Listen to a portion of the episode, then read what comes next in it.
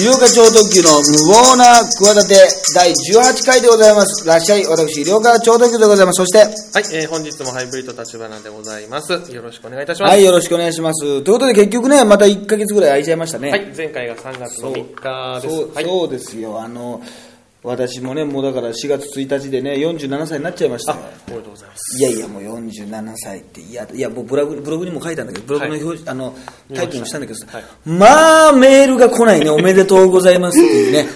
すいません、僕も、まあ、来ない。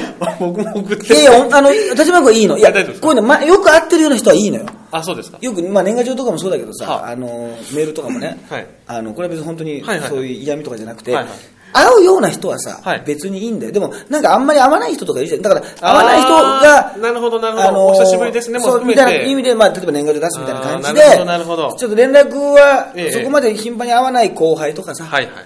ね、はい。なんかそういうちょっと引っ越しちゃったバイト仲間とかさ、うんうんうんうん。そういう人たちから、うんうん。まあまあ来るというかね、まあそれはまあもちろんさ、独身の方が来るってのは分かってるんですよ。はいはい。ね。そうですね。いやでも基本そうい的にはですねうことでもなくね、本当にまず来たのが、まず本当に12時過ぎてきたのが、まずうちの妹ね。はい、妹さん、はい。うちの妹エリさんから来ました。はいで何がすごいって、うちの妹はあの4月2日生まれだからね。あ、もう、続いてるから。次の日じゃないよ。まあ、それ次の日生まれたわけじゃないよ。それそんなややこしいことないからね。あー、そう、もう、空いてますよ、その間。一年一年 6, 年か7年ぐらい。6年6年が空いてますけど、はいはいだからもうおめでとうって逆にねこっちも返すから、なるほどなるほどそれは全然いいんだけど、はい。本当にもう、来ないですね。本当にマジで。で、その、ブログに、はいはいはい。あの、年々、あの、来ないよねってアメブロに言ったら、はい。気使って、はい。あの、元、あの、JJ 出身のライターの、はいはいあの、浜田さんから、すいません、気づきませんで、おめでとうございますって、いや、そういうことじゃないからって、そういうことじゃないからって、それいつも電話でも話してるし、取材もね、いろんなこともしてるから、もうそんなの全然いいから、はいはい逆にこっちだってねそのおめでとうってしてるわけじゃないんだから、はい。全然、あの、いいのに、そ、とかくらい、あと鳥居みゆきさんから来ましたね。あ、そうなんですね。ああれはでもさすがにブログ見てないだろうから、あ覚えてくれてたんでしょうね、おめでとうございますはいはいっていうシンプルな、ん。おめでとうございますハーハートマークっていうすごいシンプルなやつだけ、はいはいはい。あの、来ました。あとはブログ見て何件か来たかな。あブロなんかすいません、駆け込みみたいな、はいはい駆け込み需要みたいなやつが、消費税が上がる前のみたいな、あ。新年度でなんかわかんない。その前に込むみたいなやつが、あの、ありましたから、なんかもう、でもダメだね、あの、逆にもう半分ギャグでっていう感じで書いたんだけど、はいはいはい。その、そういう風にしておめでとうってくると、あ、絶対この人ブログ見てきたんだろうなと思って、本来ありがたいはずなのに、はい。それもありがたく思えないっていう、結局その嬉しい、あの、おめでとうメールがないっていうね、結局うちのね。妹だけというね。ええあ一応ツイッターの方に、スタッフの、スタッフがやってるツイッターの方に、あのー、二人ぐらい、あのー、おめでとうメール。少ないね、その、具体的にもうちょっといいじゃん、それは。何人かでいいよ、それ二人ぐらいって言ったらもうはい、そう、二人だろ、それ絶対にもう。ですね。はい。あのーありがたいですね、はいありがたいですねっていうか、まあね、いろいろ、そうです、巨人、元巨人のね、はい桑田さんの同じ日ですから、だから昔はだからあれで4月1日生まれってたら、なんか、お前誕生日が嘘なんじゃないかとかね、よく言われてね、中学生の頃とか。あの、知ってる？大体同じ学年というのは、その、何年生まれ？僕は昭和58年生まれ何月？僕4月4日なんですよ。じゃあ近いね、俺そうですねはいじゃあ、早くあの同級生で年を取るでしょ？そうです。一だし番だから4早いですね月2日から次の年の4月1日まで仲間なんで、うん、うん、うんうん。でも、なんとなくさ、3月31日までだと思うじゃない？そうですね。なんとなくなんか感覚的にそんな感じ。これでなんでそういうことなのか知ってる？いや、ちょっとわからないです。あのーこれ例えばまあ小学生分かりやすいんだけどさ小学はい1年生になった時にさ、はい大体その4月1日から3月31日までにみんな7歳になるわけねはい、はい、はい、はい。でねだったらそうか3月31日と思うんだけど、はい。あれ誕生日ってね、は1年と1日目なんですよ。わわかります？あ生まれた日を1日とかあの1日目と換算した場合。前日で満1年ってなってるんですよ。なるほど。だから満何歳っていうのは実は誕生日じゃなくて前日になるほど。満なるほど6歳とか満7歳ってなってるんですよ。あー。万の考え方なんですね。そうそう。だからそあの4月2日から 3, 3月31日までに満7歳になる人が、まあ、小学1なるほど年生に入学するというと4月1日生まれの人ははいはいはいはい3月31日で満7歳になってるからーなるほど。いいんですよ。お自分の時だから、まあ、だから、まあ、365日プラス1というかー。なるほど。そう、でもそんな理屈さ、わからないじゃない。まあわかんないですね。しそんなここれもだって俺新聞のさ、当初欄にさ、書いてあったんだからさ、覚えたんだよ、それ小学校の後半ぐらいにお。うちの息子に説明をされて、説明を求められて困ってますみたいな。学校でいじめ、で、これ何が困るって、例えば幼稚園とかでさ、はいはい3月生まれのお友達とか4月生まれのお友達ってさ、あの、みんなたお誕生日会とかするでしょ。はいはいそしたらみんな5歳ですとか言うんだけどさはい、一、人だけさ、4歳だったりするわけ。ああ、そうですね。あの、4月生まれのお友達に入れられちゃうとはいは、いで、3月生まれに入れると、いやいや、3月生まれじゃねえしっていう、なんか空白の一日みたいなことになるわけ。笑顔みたいな。古いな。古い。笑顔みたいなね。うん笑顔の。桑田みたいなわかんないけど、なんかさ、あどっちつかずになるわけですよ。そあーそその自分のさ、うんうんうん。居場所がないわけですよ。そうですね。3月生まれじゃないし、4月生まれの人とは年齢違うし、だから、はいはい。5歳の誕生日おめでとうなんて書かれちゃう、はいはいはい。書かれちゃうでしょ？ああ、なるほど、ね。大体、か黒ね、なってねえしみたいなことになるから本当に。なんかちょっと阻害されたような感じになありますね。だから中学生ぐらいとかでもうんうんうん。なんかまだそういう理屈もみんな知らないからなんかあのえなな何歳なの？とかあ何月生まれ？4月1日とか言ってえ昭和43年の？とかえじゃあまだ本当は小学生なんじゃないの？みたいなねしょうもないことを言うやつがいるんですよ。本当にね、しょうもないことを言うやつがね、クラスで声が大きいんだよね、大体ね。本当に。え、え、で、ざわついたりしてね。しょうもないやつにしょうもないやつにかけて声が出て腹から出てんだよね。本当に。面白いやつはボソってこと言うんだけども、しょうもないやつは勢いだけで言うからさ、もう小学生なんかさ、えー、みたいな。嘘なんで、エイプリルフールじゃない？またよりにまって。そうですね。だから、誕生日も嘘なんじゃないの？いみたいなこと。でうまいこと言ったみたいな、二つうまいこと言ったみたいなことでさ、もう、面白くないこと面白くないこと言ってさ、もう、で、こっちはそう今言ったみたいな理屈がさはい、わかんないですよ。今みたいなニュアンスもさ、これ小学校とかさ、中学校ぐらいだったらなんかわかんないじゃない。そうですね、はいはい。なんかこの説明もややこしいじゃん、なる今みたいに納得してくれないわけじゃない、うん。そうですね。だからもう黙り込むのみですよこれは本もうこっち側としてはそうですね。当本当になぜだからでもあれですよ。4月2日生まれにしてきましょうかとかあのうちの母親あの病院の先生に聞かれたらしいですよ。あ、そういうのがあるんですね。だっ。て届けるのはそのお医者さんのあれじゃないですか多分あーあの俺も生まれて多分0時40分ぐらいもう11時になってすぐね生まれたらしいんだけど、はい。だだったらまあ3月31日にしときましょうかみたいなね。あ、なるほどなるほど。選択肢もあるわけじゃない。なるほどなるほど。でもこれしゃれてますよその時に聞かれたうちの母親が、はい。や4月1日だからってね、はい。そんないきなり最初からはい。嘘ついちゃダメなんで、はい。正直に行きますって言って。あー、なんか、さっと帰っていやさっと帰ってきてないまだ寝てますよ。生まれたばっかりですさっと帰っちゃいけないですけどそういうね。なんかちょっと愛の感じるね、エピソードですけいやいや、まあ、いい話じゃないよ。別にね、それもあって、まあ、前回3月だからあれですか、その、あ、なんかあの、真似物がオンエアされてね、フジテレビ系でね、ですね一応なんか全国の方にも見ていただいてね、はい。ありがたいですね。ありがたいですねあの、藤波さんのね、はい。あの、実話の、あの、北九州のスナックで歌った、男の子女の子を歌う藤波辰巳っていうのがね、いやちゃんとあれでもテロップも出してくれてね分かりやすくなっど。いや、本当わかりやすくなってましたね。そうそうそう、あれでもちょうどその時はね家にいなくてね、あのー電車に乗ってたんだけどね、はい。あそういえば今日だなと思ってもちろん録画はしてたんだけど、あのーパッとつけたらね、はいはい。もう偶然ねその始まるね1分ぐらい前でね、はちょうど電車が山手線がちょっと止まってたのかな。止まってるからワンセグでってガラケーのね、はいはいはい。ワンセグの小さい画面でさ、はいはいはい見てたらさちょうど出てきたわ。自分の自分のところがちょうど。そうそうそうそう、俺の前のねあのクリスマスキャロルを歌うねあの稲垣潤一のねあのマイクの回し方がね面白かったなあれがな あれ分かるんだよ。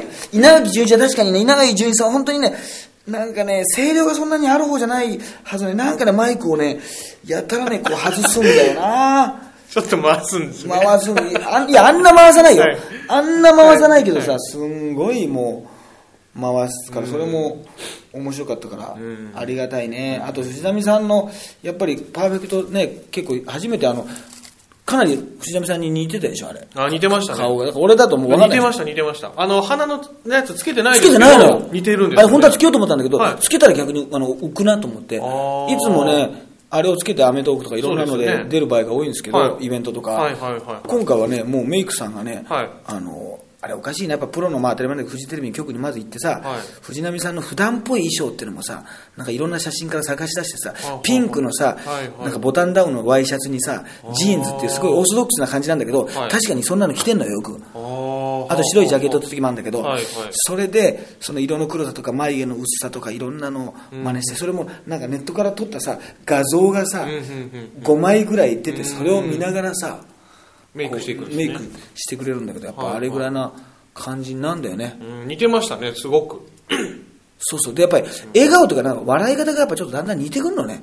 あやっぱりあの昔ねそれこそお亡くなりになった春一番さんとかもさ、春一番さんの多分顔はさ別に猪木に似てないんだよ別に、んうん本当の顔は、だけどやっぱあの、えー皆さんはキューバという国をご存知でしょうか。うんうんうんなんつって最初にやっぱ始めた時に、はい。普通の時の猪木ね、はいはい。なんだこの野郎じゃなくて、はいはいはい。あれの時やっぱりなんか似てたもんねその雰囲気が、あの顔は別に紛争してるわけじゃない、あの衣装だけさ。なるほどなるほど。そうですね。乗り移るというか、はい。うん、それはねあのありますよ。だからあれもしかしたらあのね今年は天竜、まあ、三谷幸喜さんも強化月間だけど、うん。強化年間だけどさ、はい天竜さんもさあの強化年間だからさねはい。あのやたらテレビに出まくってるね、あの多分あそこのメイクさんにやってもらったら多分天竜さんできるだろうな。黒黒くして、はいかなりそっくりに。金髪っぽいなんかちょっときたきつめのパーマにして「待ってる慶長です」みたいななんか「うんもう最近あの本間とバキとかねいろんなこういうの好きやっててます俺こうやってますけどあああっぱれ」まああっぱれしかちょっと分からなかったんですけど。これさはい。たまにこの喋ってるやつをさ自分で映像で見るじゃない、はい。そうするとこれ当たり前のことなんだけどさ、はい。自分の中ではさこういう文章を喋ってるっていうのがさ、はいはい。ねなんとなく。医療課長時の頭の中である。の、はい。い、やなんとなくじゃないです。はっきりはっきりはっきりあるんですよ。だけどほだからそうは言ってもね、聞こえない何言ってるのかわからない天竜源一ええ。郎あっぱれしかね最後に、はい。って言いながら言ってんだけどあれ？結構文章意味通っちゃってるなこれ。聞こえちゃってるなって思いながはい。ら言ってるんだけど、はいはい。後で映像見ると本当に何言ってるか分かんない。ね 本当に。言ってる時は割とその意味がはっきり言って言い過ぎちゃってるなぐらい言ってるっていうイメージなんですかね。感覚として例えばじゃあああの今のだってじゃあメイクさんにはいはいはいしっかりプロあプロのメイクさんにはい。しっかりメイクをしてもらったら、い。医療科超特急だって天竜源一郎になるんじゃないかあっぱれちょっと言ってみましょうか。はいはいはい。まあ、プロメイクさんであのやってもらうしかもまた色が状態だとあのテレビ局長ですよ。あっぱれあ今のは分かっちゃったでしょ？今のはあの1回前に言われると分かりますね。そうでしょ？でも、さっきと全く同じということですよねそうですそうです。いやそあ。いやその前はちょっと違う。あまだちょっと違う。最近は本間智明っていうのが出てきたけど俺の方が好きだなって言ったんですよ。あそうだったんですね。はいはい。それ分かんなかったですそれは分からなかったですね。いや俺ちょっと分かりすぎちゃってるなと思った。天竜さんなのにちょっとはっきり言い過ぎちゃってるって思って今喋ってましたもん。もうさっきそうないです。言い過ぎちゃってると。いや全然はいそんなことないと思いますはい大丈夫だと思いますいやでも今ブームが来てますよ。今この前本間智明さんっているでしょ？はいはいはい。あの『スッキリ』にさ、はい。あの真壁さんとさ、はいはい。はいスイーツ真壁でロケ。ね。はい。この前中華街にロケしてたらさ、はい。もうやっぱめちゃイケとか水曜日のダウンタウンとか、まあ、出てるからかな、もうねそのすもう春休みだから中華街にものすごい人が多かったのね。まああー主にやっぱ家族連れ、はいはい。やっぱ地方から来た人も多いだろうなあと、まあ、若い女の人、うんうんうん。本間さんがねもうもう握手攻め、えー、すごいです記念撮影でも子供とか寄ってきた女の人も手を振って。もう人だかりすごい。いや人だかりまあそのカメラをやっぱりねそのやってやってるっていうのもあとあのあの人だって絶対に間違えないじゃない。うん。あの人かもなって感じがしないじゃない。プロレスラーの体だし傷だらけだし色も黒いし金髪目立つってのもあるけどやっぱりもうすごいのよでまあ多分いつもプロレスを見てるようなさプロレスファンのそうじゃない人たちにまあ、そんな一般の方にたちですねはここ何ヶ月かで多分その半年前だら絶対そんなことなかったと思うんだけどすごいなと思ってでも何がすごいかと俺はじゃあロケやってて、まあ、すごいですねっていうふうにこうリポートしてて後ろのもう男子高校生、下手したら中学生ぐらいかもしれないな、はいすごいすごいよっつって、はい天竜だ天竜ってそこともごっちゃになってるっていうねもうあのい手が声がガスガスなだけっていうところそうそう。だけど俺らは、いや、天竜と、ほんま全然違うじゃんって、もう、プロレスラーとしてははっきり言ってさ、天竜さんの方がさ、まあ、まあね、まあ格上というか、レジェンドだしさ、はい。長いけどさはい、多分そっちも見てないわけじゃない。そうですね。その男子高校生は。さ、だからもう最近見たテレビ出てる人一緒なんだよな。一緒のど同時期デビューぐらい、同期みたいな感じなんだよな、も うなるほど。ほとんど。スキー同期みたいな感じ。同期ハスキーみたいなことなんだよあな。だから、ガサガサハスキーみたいなことだから、ガサガサそのままか、ガサガサ同期みたいなもんだからもう一緒で、その、ん。後ろで見てて、なんか人だかりになったから、天竜だ、天竜って言ったら、横の友達も、あ、本当だって言って、本当じゃねえよと思いながら、本当じゃねえよと思いながら、まあめんどくさいからもう泳がしてきましたからね。言うのもおかしいでしょ私が言って、いや、あれ本間智明だよって言いに行くのもそうですね。おかしいから、でもそれもすごいなっていうね。う。ん。だからこれ、こっちの場合はまだいいんだけど、逆の場合ね、天竜さんが歩いてても、はいはい。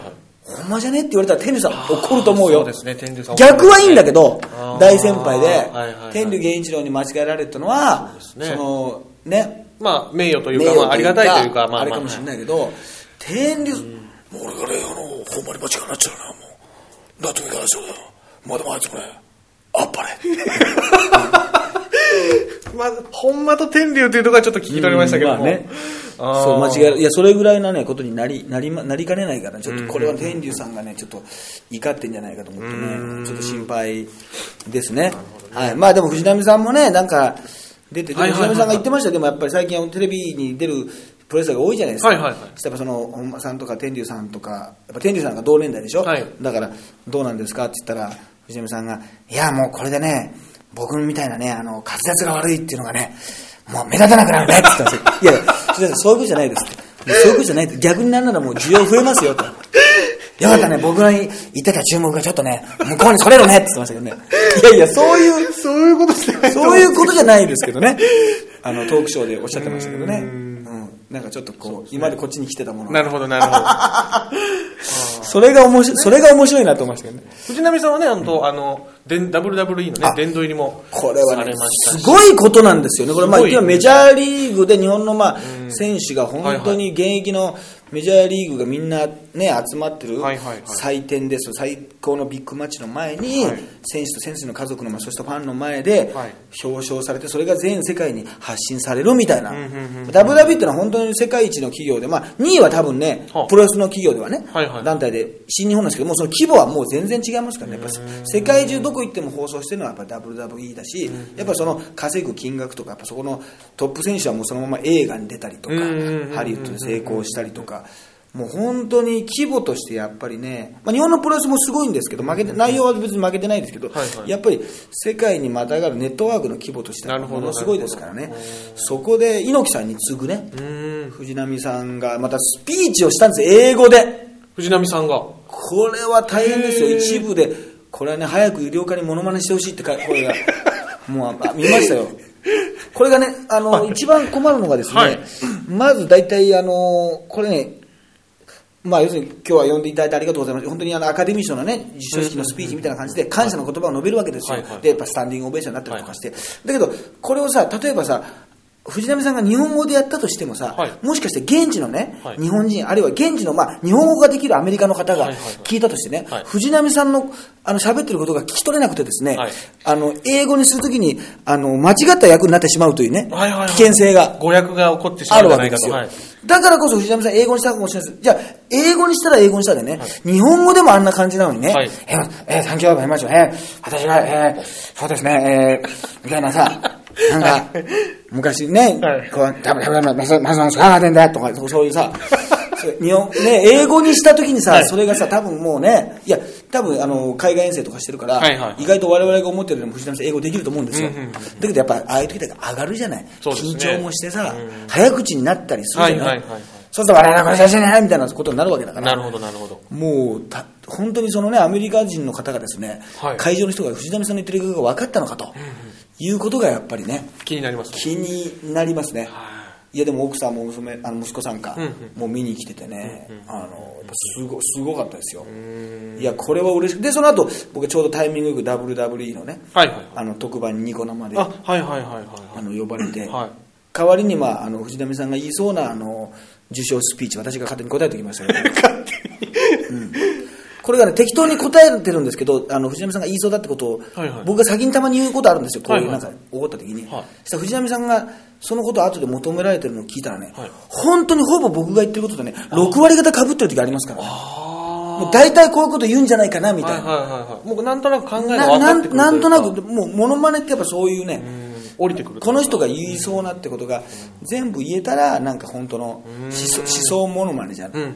ないですけど、なんかね、だってさんまさんのさ、なんかこの前、さんまのままも出てたら、ほいけんたさんと原口くんがさ、出ててさ、さトリプルさんまってやってたんだけどさ、見ましたもう本当になんかさんまさんが言いそうなことが入ってるでしょ？入ってます。二人に本当に。はい。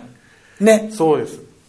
あ、まあ、ほいさんとかもちょうどその後ね、お仕事一緒だったんだけど、はいはいはまあすごいよね。本当に、なんか、こう、大体こう言うだろうなとか、はいはいはいこう受けるだろうなっていう感じが、その、大げさじゃなくね、はいはい叩き込まれてる感じがするよね。そのいろんなこう見たデータからして。なるほど。あーあれは、すごいですね。だから藤波さんは大体、あの、僕も入ってますよ。うん。つうのもね、あって、まあ、ありがたいなというのもありましたね。そうでまあ、あとこ、今回ね、1ヶ月ニュースがあって、まあ、ここの前の直後だと3月4日ですか、はいはい中島みゆきさんにね、祝辞、中島みゆきさんからの祝辞がですね、はいえー母校の卒業生にファックス1枚で届いて紹介しちゃったらですね、偽物だったというね、はいえー帯広市の、えーなんだっけね、小あの高校ですね、はいなんだろう、帯広柏高校っていうのかな、卒業式読んじゃったら、あとは、でもこれがね、確かにね、あの、これ見たらさ、字がさ、そこそこうまいんだよな。ああ、いたずらっぽくない字ですね。卒業おめでとうございますのこの「う」のさ、うなこれうまいよね。そうですね、こう、長いですね、たウーうが長い。もう流線形、滝のようなうだね、これそうね。ですね。こう卒業とかもさ、これうまいよ、これは。時代という、合唱コンクールで皆さんが私の時代という曲を歌ってくださってた様子は、テレビの録画、DVD などで拝見しました。どうもありがとうございます。私は現在、次のアルバム作りのためにレコーディングで海外に来ており、卒業式に参加することはできません。皆さんの前途に幸多かれと、お祈りいたしますって、何勝手にさ、レコーディングでさ、生かしちゃってんだよ。いや、これ言ってたら、言ってなかったらどうすんだよ、これ。本当そうですね。言ってんのか、本当に。なんかさ、こんな。でも本当っぽいもんな、これ。本当っぽいです。で、これ、下手くそな字だったらさこれさ、いや、本当なの？とか、いたずらじゃないのと思うんだけどさ、やっぱあれだ、いかにさ、この字というものがさ、人のさ、信用をさうんうんうん、上げるのかという問題ですな、これ。メールよりもやっぱりこの直筆だったからさ、直筆がうまかったから信用しちゃったってのうはな。ーん、そうですね。メールだとちょっとうさんくさいでしょ？そうですね。本当かな、どうかなってなっちゃいますね。で、次やっぱ下手だったらダメじゃない？そうですねだから一番信用させるさ、シンプルだけどさ、そうですね。そういう、例えばじゃあちょっとバカっぽい、おバカっぽいタレントだとしてもはいはいさは、わかんないけど、そういう子がさ、実はさ、なんか、番組とかでさ、はい字がうまかったりすると、うんうんあ、この子なんか意外としっかりしてるなって勝手に思わない？勝手にそれだけで？はい。なんかあの、あの、一個なんか上がります、好感度が。ね、はい。不思議だよね。別に関係ない、じゃ関係ないじゃない。はいはいはいはいなんだけど、はいい、や別に逆にすごい、ね、もうあの頭のいい、いろんな知識ある人が字が下手だっていう場合もさ、そうですね。あるとあれってなりますよねあると思うんだけど、はいはい俺なんかだから字が下手だもんね、やっぱり。もう年々下手になってくるとね。昔はだって有力八段っていう芸名で、はいそれはもう書道が八段だったから、はい。毛筆はじゃあまだ。そうそうそうそうそう。うちのあおじいちゃんがね、はいはい書道教室やっててね、んうんええまあ、それで審査してて、全員あの、うちの孫が全員、孫が可愛いんで全員八段だったっていうね。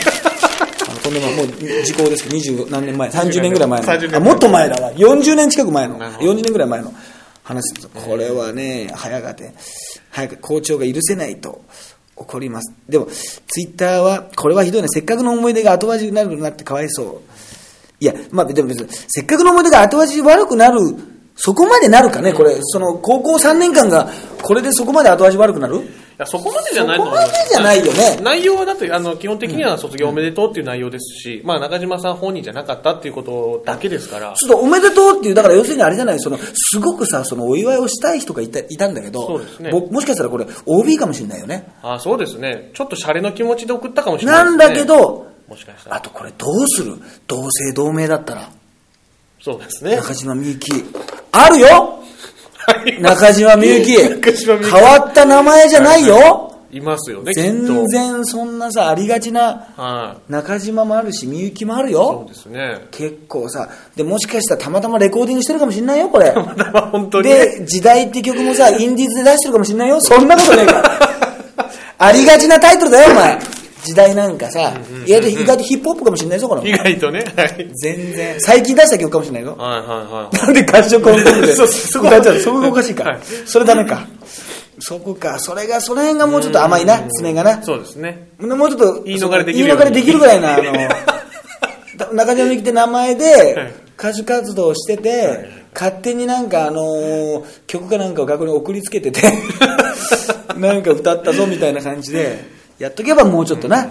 でもまあ、幸置かれて来てくれてるから、あの内容はね、悪意がないというね、うんそう珍しい。あれでしたね、本当に。というのもありました。あと、高橋ジョージさんがね、いまだになんかやってるんですか？ありましたね、なんかね、これも。離婚まだ、でもやっぱりこういう時女性の方がやっぱりあのもう未練がないよね。男の方がやっぱり多分しつこいんだろうね、結局男の方がなんか別れた後もさよくなんか連絡したりとかするのってなんか男の人が多いらしいですよ。なんかあのフェイスブックとかでさ昔の彼女とかにさああのつなががろうとしたりとかさ、そういうことはなんかね男の方が多いらしいですよ。でなんか全然あのモラルハラスメントねモラルハラスメント最近なんか繰り返もね言われてますけどそうですね。モラルハラスメントはいはいはい。おなじみのみたいなこと言われてますけどあのこれがねこれがいいあのなんか納得いかないんですよ。まあ一応裁判でね、はいはい。その黒のスーツ姿でいつもはさちょっとロッカーな感じじゃない、はい。それから脱離婚へ脱リーゼント。ね。七三でモラルを見せたって。またね髪型でねその誠意を見せようとしてるんですよ。それをまたこのマスコミが鵜呑みにしてね。で世の中の人が何も考えずになるほどなっていう思いと髪型でね人のねこう心情を表すというね、ええこれはちょっと。の私がもう長年うっかりかけてるね。そうですね。そのもう何なんだと。これはちょっとダメです。じゃあリーゼントは何？ちょっとなんか不謹慎というか反省してないみたいな。ことで七三だと反省してるみたいなさ。これそうですね。七三になってますね。で結局そうなってくると突き詰めてくるとじゃあもっとあの反省してるのが丸坊主になりうん結局ハゲてる毛がないのがで結局毛の量を人の感情の量反省の量にしてしまうという全然変わってないです。あんだけ言ってるのに。全然ね。日刊スポーツがね無謀な企てを聞いてないわけですよ。全然。本当聞いてないです。聞いてたらこんなこと書けるわけないんですよ。聞いてない撮ってるんですよちゃんと日刊スポーツさん。本当だ。撮ってるんですよちゃんと。聞いてください、本当無謀な声だね。本当にこれはまあひどいですね、これは。七三でモラル見せたって、なんて意味がわかんないですよ。で、中井貴一なんかもうモラル見せすぎですよ、もうね。長年店に見せて、もう、もう大丈夫だってことで、ね人の何十倍モラル見せてきたんですか、もう、もう変えてもいいでしょ。もう、あもうアフロとかでいいでしょ、もう逆に。2000もうミキブルンだって許すでしょ、もう。そうですね、本当ちょっと誠意見せすぎぐらいみたい見な、せすぎるでしょ、あんなはい顔時代が変わってもあんなに髪型変わらない人いないよ、お前、本当に。逆にあおかしいよ、あれ、本当に。っていうようなね、こともありありますしね、なんか、困りますね。あと、あれはどうなんですか、あの、中川政務、自民党の中川政務まあ官がね、まあ、女性ですよ、50中川中川優子さんの政務官がですね、まあ、写真でね、こう撮られたっていう、路中、路上、不倫路上キスを撮られた、まあ、相手もね、えー同じ、まあ、議員仲間と、あのいうことなんですけど、結局でもさ、これも、あれだね、今まで、もうこの人も56歳じゃない？相手が49歳でさ、まあそんなね、普通56歳、これは大変申し訳ないけど、俺だってそんなさ、まあ遠いわけじゃないけどさ、はい年齢がさ、56歳の人とさ、50 49歳のさ、あのーその路上キスに何興味ある？いや、もうあん、通は。あんま全然ないですね。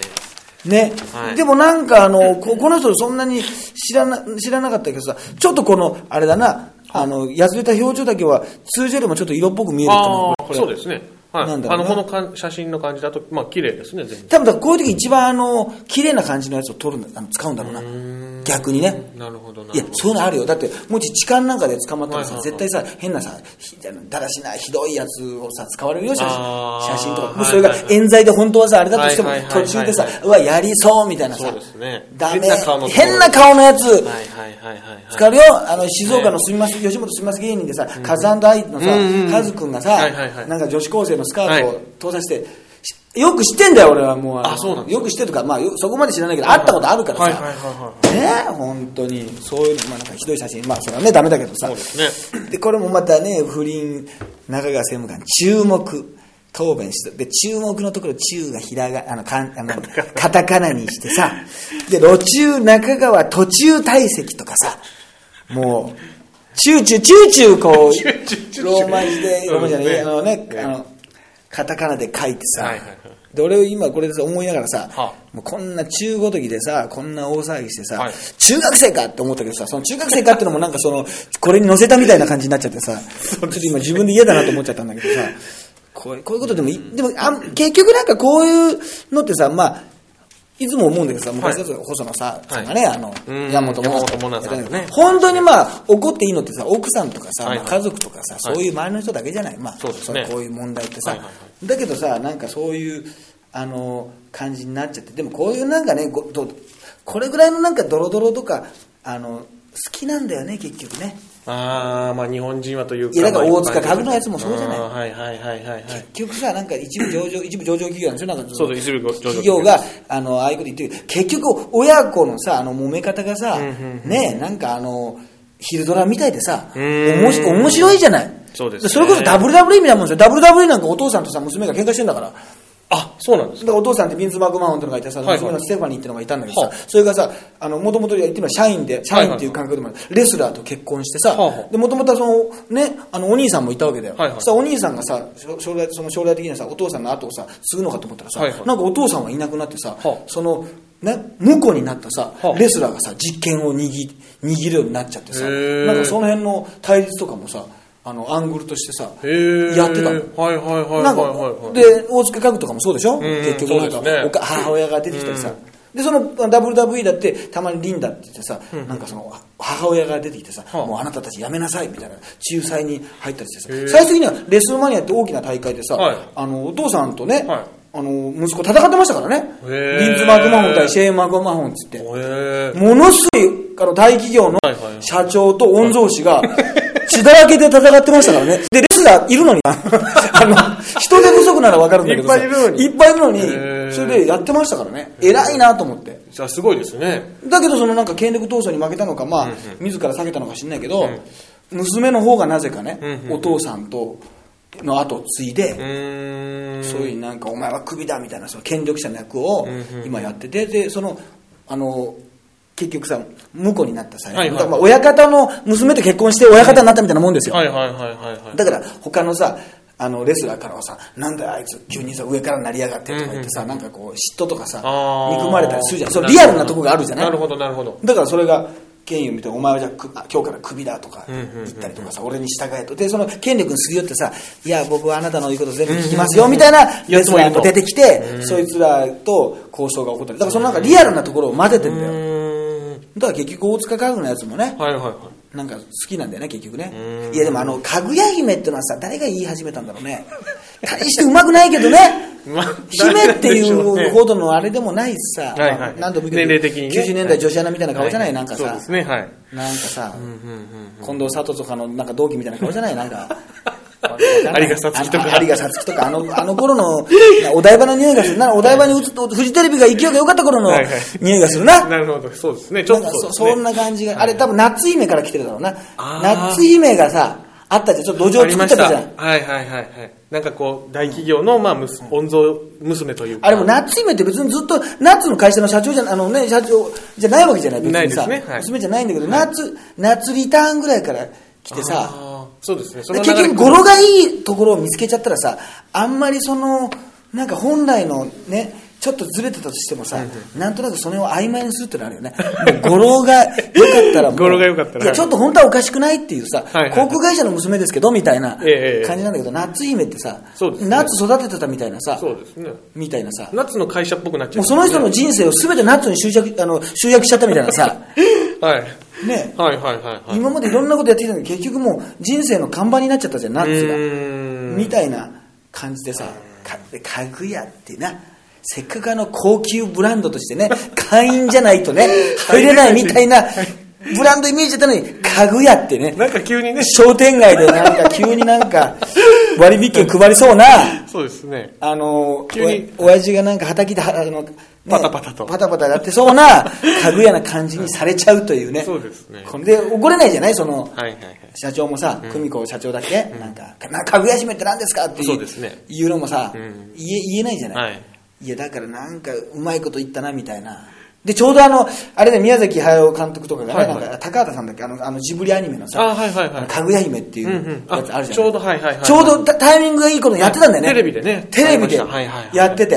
そうそうそうそうう。んうんうん。うん、あれもあるから、多分、なんかね、その辺でなんか思いつきがあったんでしょうかね。あとはね、なんか、あの、まあ、これは本当僕なんかわからないですけど、世界陸上の女子マラソンの選考でね、はいはい。なんか1位にいたのに選ばれなくて3位の人が選ばれたとか、本来だったらね、そう、もう1位の田中さんが選ばれなきゃいけないのに、うん、国際、大阪国際3位の、まあ、ともしげさんが選べた、みたいなことで、まあ、そのいろんな監督とかがね、異議申し立て言ったり、あとその、増田明美さんがね、びっくりしましたと、なぜ同じ26分台で大阪で3位だったともしげさんなんでしょうかと、後半の失速の兆しを見ると、まだまだだと感じたと、あこれね、田中さんはなんか走り、内容が良くなかったみたいなね、最初からもうちょっと行かないといけないみたいな。ことを言うけど、これはね、まあ、そんなことよりも増田明美さんがね、すごくね、あのーメイクをしてない時のね、あの八幡薫にすごく似てますね。これが一つ問題ですね。似てますね。ってことは、峯岸みなみにもいけんじゃないか。だから、もしこの、あ松田さんがね、あの、AKB のね、ええ。あの、本当に言い訳メイビーの衣装を着た場合ね、はい結構もう、峯岸みなみに近づくんじゃないかという 今予測がたきましたね。それに私今びっくりしました。いや、本当似てますね、八幡さんに。八幡に似てるんですよ。はい。ということは、あの、峯岸さんに近づいてますから。近づいてきてますから、そこは、そうですね。だから、あの、増田さんもだから、え選抜入り、ね、偽 AKB なら選抜入り、選抜入り、二世紀入りは選抜入りの候補にはまあ上がっそうですね。上がってますよ、本当に。八幡さんと戦うということでしょうか。ポジション争いということなんでしょうか。そうですね、これはまあ私もね、偽 AKB のライブ何度か出てますけど、えええーちょっとあの行ってみたいと思います、次回、はい次回ね。はいまあどうやってでも選ぶかっていうのはこれ難しいよね。これいつもね問題になりますよねうんマラソンははっきりこの、結果の場合と、あとなんかまあ将来性を買ってみたいなさ、これテレビ界とかも結局そうなんだよな。いや、アイドルとかもそうでしょ、その実力でさ、じゃあ総選挙でまたやるけどさ、はい総選挙でそのまま上の人が選ばれたりしないんですよ、別に。うん。なるほど、なるほど。あと若手で入ってなくても、なんかこいつ有望だなと判断した人が選ばれたりするんですよ。でも、やっぱり、だからちょっとベテランでそんなに運営が押してなくても、あまりにもいい順位だとすると、やっぱり入れざるを得ない。まあ、変な言い方ですけどうん、入ってきたりする場合もあるんですよ。うんだけどこれ難しいんで、だから人が決めてるからさ、ね。やっぱりその機械的にね、もう何秒から何秒まで上みたいなことに、スポーツの世界ってなりそうじゃない、このアイドルとか芸能の世界、例えばお笑いのコンテストとかもさ。ね、あんな面白いなんてものを決めるわけだからさ、本来は順位なんかはうんおかしいじゃない？そうですね。。ね、だけどまあそれはつつけるってのと一緒でスポーツの世界はね唯一そういうことがなさそうですねなさそうはい大でもこれもねやっぱりその全部参加してるのはいいけどその時の体調だとかさ、その時のまあその気候とかね。そうですね。同じレースだとしてもさ気温もさあるだろうしさ、はい。風のさ、はいはい。感じも本人のさ、まあ、こうバイオリズムもあるだろうから、まあね、うん。同じ条件というのはこれ正直もしかしたら難しいのかも。難しい海外、ね。海外でやるのと日本でやるのもね。そうですね。海外で強いって人もいるだろうし、うん。逆には海外は弱いけど、うんうんうんうん。みたいな人もいるだろうし、はいはい。その増田さんが八幡薫に似てるのが気になっちゃってみたいなこともあるだろう。し ちょっとそれ思い出しちゃってみたいなこともあるでしょうからね、い、やこれはだからね非常に難しい。だから抗議するのは分かんないでもまあまたじゃあ抗議しててもこれ変えたらね、うんうん。その一回選ばれた人そうですね。またね。まあ、喜ぶんじゃ、まあ、喜んで複雑かもしれないけどさ、喜ぶ、喜ぶは喜ぶじゃん。まあ、頑張りますって言うからさ、これはね、なかなか、そうそう、あと、あれだろうね、やっぱり今でもいるのかね、あの、思うんだけど、あの、はい近所でさ、はいマラソン中継があってさ、はいはいはいその自分の近所だけ、あの、歩道をさ、全速力で走ってる子供やっぱいるのかね、今も。ああれ。あ。あれね。はいはいはい。あれ、昔はすごいいたけどね、すげえ走ってる人がいたでしょ。いました一緒に走ってる人がいたでしょ、子供が。いましたね。はい。あと、自転車乗ってる人もい自ました転車乗ってるやつもいるしね。なんだまあ、いるんじゃないですかね、やっぱり。42キロの人どっあかには。の時にさ、ああいう感じでテレビ、ああいう感じでもあれなんだあれテレビ出たいわけ。あ出たとしてもさ、あの人のことをさ、はい好きにならないわけじゃない。どちらかというと、ねバカが映ってるなとかさ、ちょっとまあなんだなっていう。昔のそのテレビの中継のさ、プロレスの中継の終わった後のさ、あの、放送席の後ろでさ、イエーイとかさ、はいはいはい田中見てるかとかさ、恥ずかしいね、昔ね。山本なんとかですって、逆にさ、本来なら隠さなきゃいけないさ、個人情報出してればよかったからな、あれ。自分の本名を山下何々とか言ってさ、いや、何出してんだっていう、もう、はいはいバカですってことをさ、自らさ、うんうんうんうん載せてさ、ああ、はいはい、はい。普通ならさ、いいとものオープニングとかもそうですよね。うんそうそうそうはいはいですねはいはいはい。あったけどな。あーまあ、ズームイン朝の最後のコーナーに3ヶ月通ってた私が言えないですけどね。そうです。人前さんの後ろでね、イエーイってやってた私が言えないですけど、そういうマラソンね、あれ、もうちょっと注目した、まあね、ちょっとどうなのまあ、まあ、オリンピックのね、こともあるからっていうああ、そうですね。はい。こことでしょうね。はい。あとこれ、あのー、うん、あれか。はい。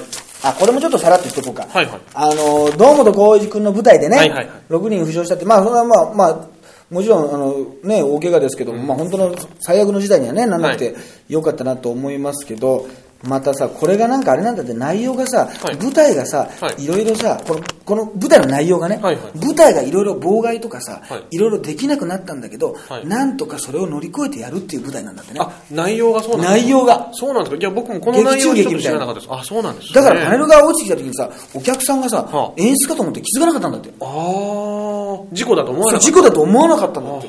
だってそう階段落ちでさもうすんごいもうシーンがあってそのアクションシーンとか本当になんかそのトラブルが起きちゃってだけど舞台を続けるみたいなそんな私も詳しくないですよ。はいはい。ちょっとやってたの見ただけですけどあのそういう舞台だからなんかねそれも変な話だけどでこれはねでもいくらなんでもさ言っちゃいけないなと思ったのが、はいはい。このまあ、この後でもすぐね割と舞台を早めに再開したんですよ、ええ。やっぱり続けなきゃいけないってことでね、はいもうすごいもう何年もね長年やってるあそうか2000年からやってて219万人動員してもう毎日超満員でものすごいロングランの。すごいからねこれ。あもうね動員100%もう空席がないらしいんで基本的に。うん、すごいですね。もう、でも森光子さんなきゃとさ、本当にさ、ずっとやってるようなやつなんだけど、はいはいはいジャニーさんがさ、はい。あの、コメントを求められて、はい第一声が、はいショックですって言ってましたよね。あの、この舞台の名前なんでしたっけ？ショックです。えあの、これはね、やっぱりね、あの、普通の通常のね、あの、コメントなら何も問題ないんですよ。ただやっぱりね、この、これね、やっぱり、なんていうか、この皮肉なというかね、よりにも言っていいじゃないですか。で、やっぱ聞かれると思うんですよ、やっぱり。そうですね今回いろいろことありましたけど、つって、ジャニーさんが、いや、もうショックですと。言うショックだよと。ええまあ、言うかどうか言ったかどうかわかんない。とにかくねええ、それが普通に、あの、確認に載ってましたから、まあ見出しになっちゃいますよね。見出しになっちゃいますねこれということで、じゃあで、なんかね、笑うわけにもいかずね、困ね困るじゃないですか。そうですね。ちょっと笑いづらい話題ですからね。笑いづらいです。だからやっぱそれは避けなきゃいけないですよね、ええその、聞く側としてね。それがマスコミに載っちゃうわけですから、はいやっぱりこの人割をね、はい。だからこう私がネタにするのをこれ避けなきゃいけなかったわけですよ、はいこれ。やっぱり。わかんないですけど、ところがやっぱりね、そうこうそういうことにね、やっぱり、やっぱ人間やっぱりね、ね。ほんパッと出ちゃったからショックですって言っちゃってますんで、ちょっとあの考えなきゃいけないなっていうことがね、ありましてね、本当に。あとはなんかね、まあいろんなもうニュースがさ、はい。暗いニュースとかさ、なんか飛行機事故のやつとかさ、はい。もうね、ひどいニュースが多いからさ、はいはい。いろいろ書き消されていくけどさ、これも3月18日か、はい。えー人口5781人の村、はいはい。村長のセクハラ問題、宮城県大平村の跡部はい。正弘、難しい字だね、これね、村長が、えー自身への不信任が決断されたことを受け、えー解散したと、議会解散、まあ、辞めてないってことだね、もう一回また選挙をするってうんうんうんいううん。ことなんだけど、まあ、女性職員に、えーセクハラをしてて、しょで女性職員がセクハラを受けたとして、提訴してんだよね、これね。だけど本人はなんかニュースもあの見たけど、はいいや、仲がいいだけだと。ね。はいはいはい。全然仲が良かったと言ってて、えーだけどまあ食事に誘うので130、あ1300通も送信。うわ、すげえな、これ。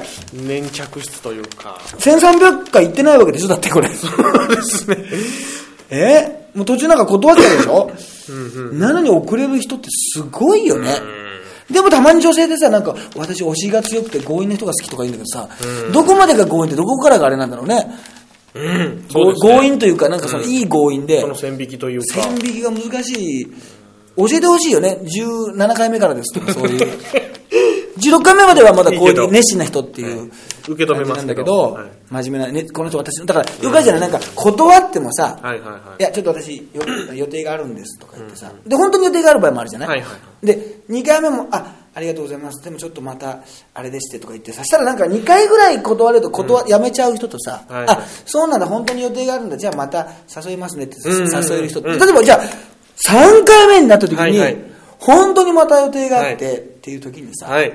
ね、その、別れる、言える？それもう一回いける？誘える？僕は3回一応考えますね。3回で、あれちょっとこれは、あ、もうねダメなのかなとか思いますよね。これは、俺でももう2回目ぐらいでも多分、ダメなタイプだな。2回目と3回目の間には結構その悩んで、あらの間が結構空いてもう1回溝がか、もう暗い川が流れてますよね。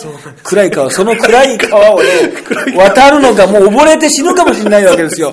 これはね。はい暗い川がもう向こう岸が見えないわけで、飛び込むべきなのかな。で、さ、意外とね、うん。あの、と行けたよと、き向こう岸つけたよって場合と、全然つかなかったと溺れちゃうよという場合あるから。そうなんですよね。ね、ビジョンのビジョンになりたくないわけでしょ、はいはいはい。人間だって。こっちはねこっちは、だからもういいかなっていうね感じもしてこれはでも難しい。それででもうまくいった人っていうのもさこの世の中にはいるわけじゃない、はい。そういうまあ組み合わせとしてさ、うんうんうんうんでなんかその時は付き合ってる人がいたんですけどたまたまなんかあのね、こう別れて、はいはいはい。フリーでちょっと行ってみようと思ったら、は印象が変わっていい人でした、みたいなこともあるからさ、はいはい。それは難しいですよ1300回は多いな1300通はまあやりすぎでしょうね。250ぐらいならね、まだわからない。まあやりすぎですね。えー、でまあでもこれはもうひどいよな。で、まあこれがもうセクハラはもうしょうがないっていうかさ、もうダメなことはっきりしてるわけなんだけどさ、そうですねはいそのネットのさ、この、あれだね、はいあその注文の仕方が違うんだよな。はこれはもうね、あのこの村長がですね、えー、カツラじゃないかと。あ。あら。ね、で、ちょっと画像を先ほどですね、はいはいはい見ましたらですね、はいはいいや、もうすぐ私、これ申し訳ない。BB 五郎さんが、はいこのニュースがあって、いやさん見ましたか、これ。あの、あの、セクハラ村長の話するんですか？って言ったら、はいはいいや、別にしないですけど、カツラじゃないですか、いろはさん。カツラってことは、いろはさんが何か言うんでしょう？って、その雑なことを聞いてきましたですね。あの、本番前の、あの、ライブの前。カツラだから、いろはさんがまた何か言うんでしょう？みたいなはいはいはい。カツラ担当でしょ？みたいなええええ。別にカツラ担当じゃないですからね、私、どちらかというとね。そうですね。カツラどちらかというとカツラは私守る方の立場で。はいはいはいでもこれがね、結局ね、まあ、姉派問題と一緒でね、ね。カツラの人がね、こう、でも確か66歳で黒々しすぎてるんだよね。その、やっぱ肌のさ、このたるみというかさ、はい。シワとかさ、ね。この年齢、老化はしょうがね。しょうがないじゃない、人間さ。髪型だけが若いとさ、結局そこにイレギュラーを起こすんだから、整形もさ、やっぱそういうとこあるけどさ、はい。ね、なんかこう鼻だけちょっと整ってるとか、綺麗すぎ、張りが良すぎるとかさ、バランスなんだよな。だからまあ合わせたくなって、全部それに合わせたくなって全部整形したくなるんだけどさ整形っていうのは一回しちゃうと、鼻だけしました、目だけしましたって言うと違和感が出ちゃうから、で、一回したらなんか慣れるじゃない？はいはい。するまでって多分さ、すごい怖いしさ、もう抵抗があると思うんだけど、やっぱしちゃうとね、うーん。ちょっと待ってください。してませんよ、私。整形。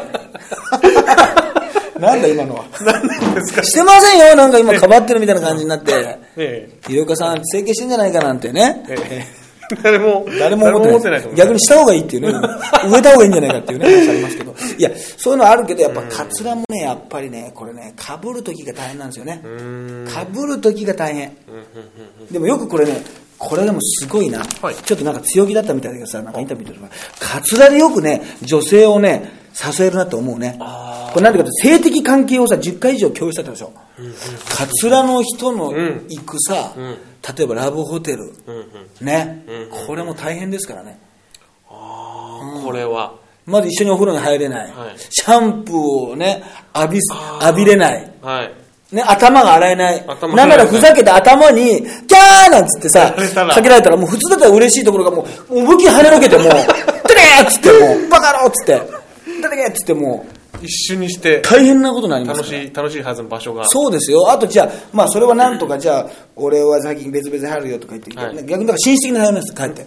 先に入ってきていいよって。なるほど、なるほど、なるほど。うん、はい。紳士的になるわけですよ。一緒に入ろうかって言われても、いや、そんなことはない。そういうことはできないよみたいなこと言って、はい。本当はスケベ心があってももうねそういうのはなくして でなんとかこうベッドインになったとしてももうあのこれでまた第二関門ですよ、はあ。そこでじゃあ外すのかっていう問題があるでしょそうですね。外すのも。何が困るってね、はい女性っていうのはね、はい。これね、例えば考えてください。はいはいこうそういうね、体勢になった時にね、はいむやみやたらにね、じょ男性の首元を、うなじあたりにね、両手を回してくる率が高いわけですよ、これ。これ、ベッドインした時に。ありますね。そうするとね、カツラの人がですよ、女性が、本来であればね、これはまあ言ってみればね、そんなの跳ねのける人いませんよね。もう最高にね、これはもう気持ちのいい、これ時間が始まるわけですよ。ところがえ、もうこの、ね、首元、うなじあたりに両手を置いて、なんならこう、もうこれ触るともなしに無意識に触る感じでしょ？そうですね。ついもう、はい。なんかかきむしっちゃうじゃないけど、ね。なんなら背中に爪立てるみたいな人もいるわけだから、はいはいはいはい。そんなとこ来たらもうゾワゾワしてね、もう鳥肌が、快楽の鳥肌じゃなくて恐怖の鳥肌がね、それがもうちょっと上に行ったらおしまいなわけですよ。そうですね。もうそのなんか、ちょっとカラッと蓋る。に手をか、蓋に手がかかっちゃうというかね、のりしろをめくられちゃうというか、ね、はい。き切り取り線の方に行っちゃうわけでしょ。もう危ないわけでしょ。ここから、ここをなんか切ると全てが切れますみたいな、どこからでも切りますみたいなさ、はい。はいあるじゃないですか。ここからお切りのパック、袋のパック、ここからお切りくださいみたいな、やつにさ、切れちゃうわけでしょもうちょっと言ったら。横ならいいんだけど、もうそこに手がかかった瞬間にさ、ふわっと浮きかかる、もうその恐怖ね。えでもそんな時だから注意できないから、はいそうなってくるともう両手を押さえつけて手をつにして、はい俺はこの体勢が好きなんだっていう自分の正義を超えてね、ド S になるしかないんですよ、これ。それを考えてくださいよ。どんだけカツラがね、はい。あの、苦労してるか。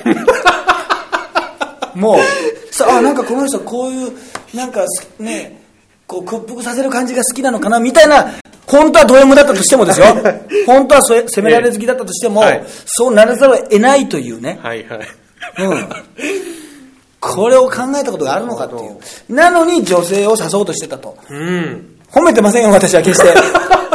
褒めてませんけど、はいこれ誘ってうまくいったら自分にも危険性がね、うん迫るということで、ね、強気なのかバカなのか、んねわ、わかりませんけど、カツラなのによくね、うん。これだから珍しいタイプですね。そうですね。意外とそういうことを、そういうリスクというか、リスクを、背負ってまでも行きたかったということなんでしょうかね、この方は。それ、まあ、まあそれぐらい。許されることじゃないんですがないですけど、はいそういうことなんでしょうね、これは。まあまあまあ、どうなるんでしょうね、本当に。まあちょっとそれだけはね、皆さんにね、はい。あの、分かっていただきたいなとはい思いました。あと生きてね、まああとインドのカンニングがひどいね。ひどかったですイこれンドのカンニングがもうあれはもう映画のロケだね、あれはもうね。